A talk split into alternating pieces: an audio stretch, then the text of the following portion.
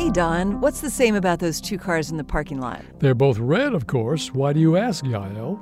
The ability to make comparisons and analogies, to tell when and how things are the same or different is a mental capacity that distinguishes human beings from at least most other animals. Is it really a capacity of all human beings, including even babies before they learn to talk? Yes, it is, according to research published in 2015 by a team of scientists who studied seven month old infants. But how do you ask a baby whether it understands analogies? The scientists showed infants pairs of objects on a puppet stage. The two items were either the same, two Elmo dolls, or different, an Elmo doll and a toy camel.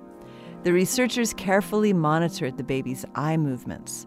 One infant group saw a series of pairs that were the same, another, pairs that were different.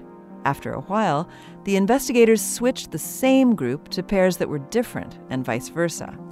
The scientists surmised that the babies recognized that the abstract relationship between the objects had changed because they looked longer at pairs that showed the novel relationship.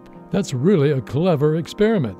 Since the infants couldn't talk and didn't know words for same and different, we can be sure these abilities weren't just a byproduct of language. It took the infants six to nine trials to learn the abstract same versus different distinction. Other animal species take thousands of trials if they learn it at all. The findings show that humans have a special ability that doesn't depend on words. This moment of science comes from Indiana University. We're on the web at a momentofscience.org. I'm Yael Ksander. And I'm Don Glass.